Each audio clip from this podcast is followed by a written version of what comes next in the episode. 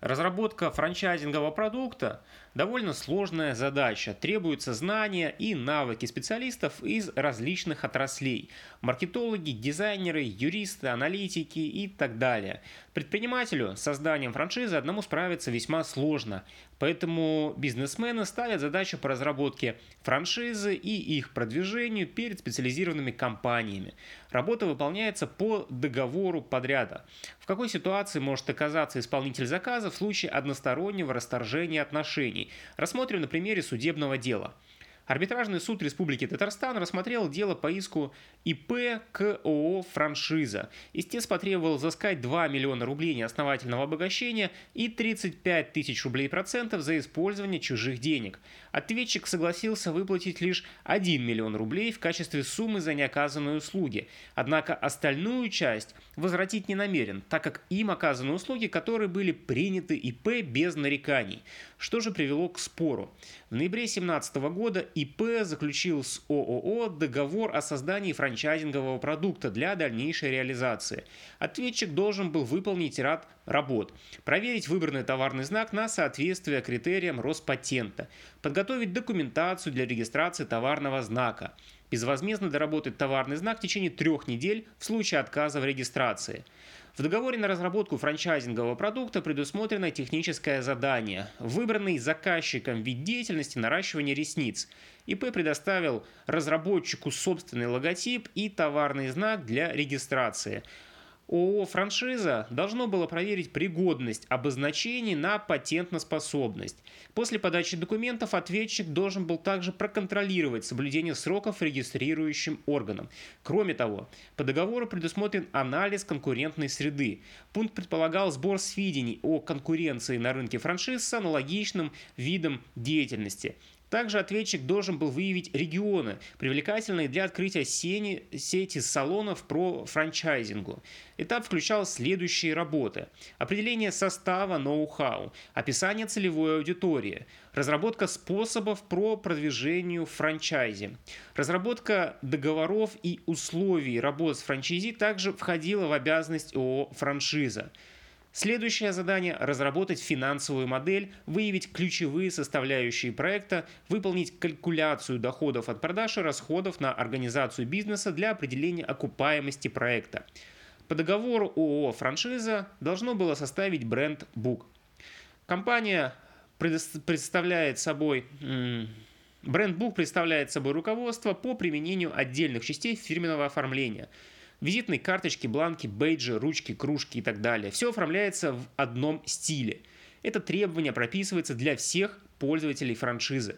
Для работы с франчайзи ИП заказал ответчику разработку ряда договоров гражданско-правового для субконституциональных отношений, обучения, сопровождения франчайзи, коммерческой концессии, о намерениях, поставки материалов, инструментов, оборудования, аренда недвижимости – также по договору на ООО «Франшиза» возложена обязанность по созданию документов для оказания консультационной помощи франчайзе и содействию в работе.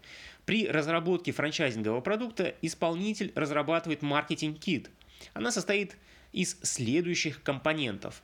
Уникальное торговое предложение – характеристика услуги, в том числе ее актуальность, характеристика целевой аудитории, срок окупаемости и так далее.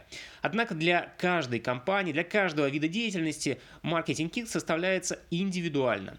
В рассматриваемом случае, согласно договору, ответчик был вправе дополнить фирменную презентацию.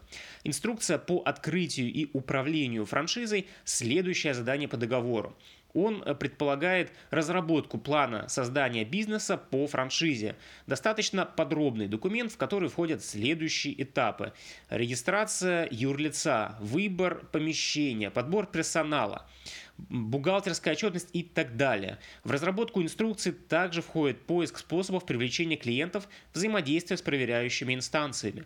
Для получения заявок на сотрудничество по франшизе ИП заказал создание лендинга – настройку на нем маркетинговой кампании.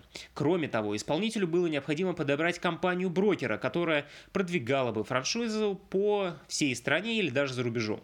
Для контроля над франчайзинговой сетью требуется отдельное руководство. Оно также было предусмотрено техническим заданием для ответчика. Работа предполагает составление документа, то есть э, подробного плана работы с франчайзи.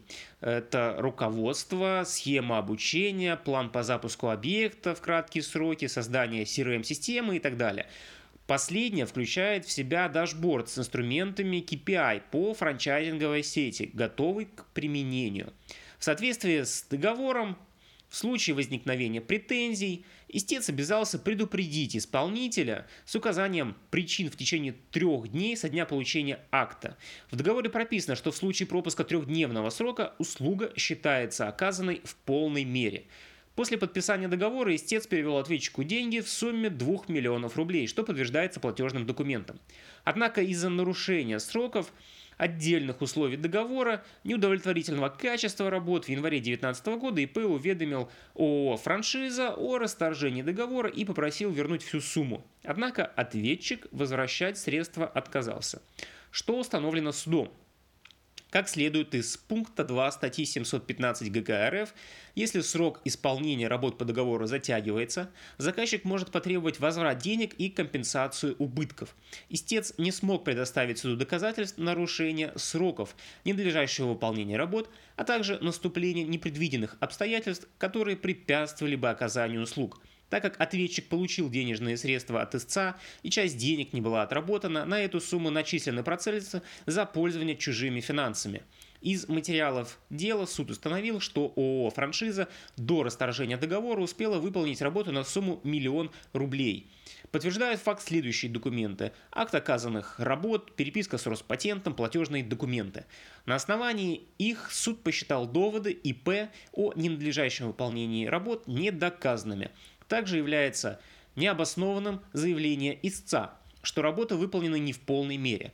Например, количество страниц брендбука исполнителя получилось меньше, чем указано в всех заданиях, 150 страниц. При этом в договоре предусмотрено, что объем документа должен исходить из целесообразности и может быть меньше или больше 150 страниц. Более того, истец подписал акт о приеме брендбука без замечаний. ИП в заявлении также указал, что ООО подготовила неполный пакет юридических документов, при этом в договоре предусмотрен перечень, который может корректироваться исполнителем в зависимости от вида деятельности заказчика. По этой причине ответчик не подготовил договора сопровождения аренда. Опять-таки, юридические документы истцом были приняты по акту без замечаний. ООО «Франшиза» должно было разместить сайт на доменном имени истца. Данное задание также было выполнено ответчиком и истец принял работу по акту. После этого на лендинг истца поступают несколько заявок. Это говорит о коммерческой ценности результата работы компании франшиза.